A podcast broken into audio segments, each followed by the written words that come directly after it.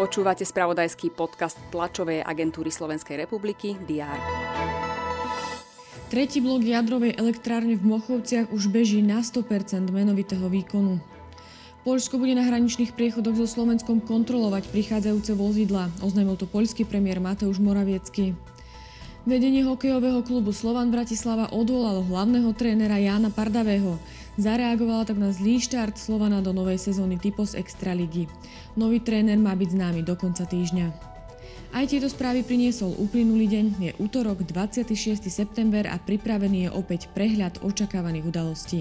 Vítajte pri jeho sledovaní. Hlasovací preukaz na voľbu mimo trvalého bydliska je možné vybaviť osobne najneskôr do piatka 29.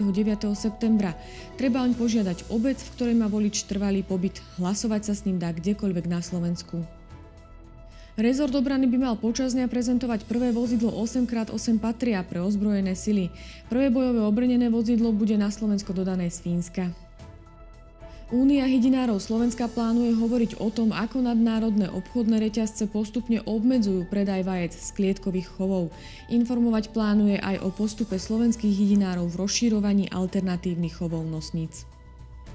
Naplánované sú tlačové konferencie viacerých politických strán.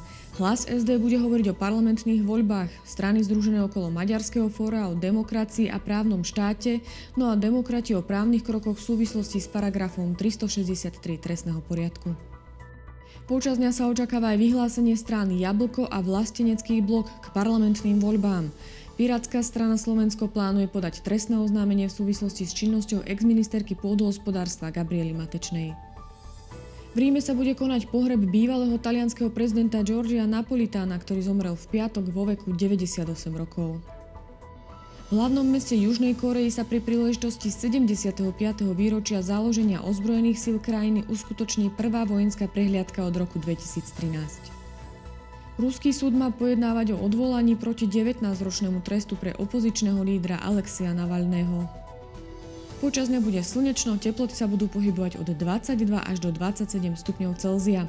To bolo na dnes všetko. Aktuálne informácie prinesieme počas dňa v spravodajstve TASR a na portáli Teraz.sk. Prajem pekný deň.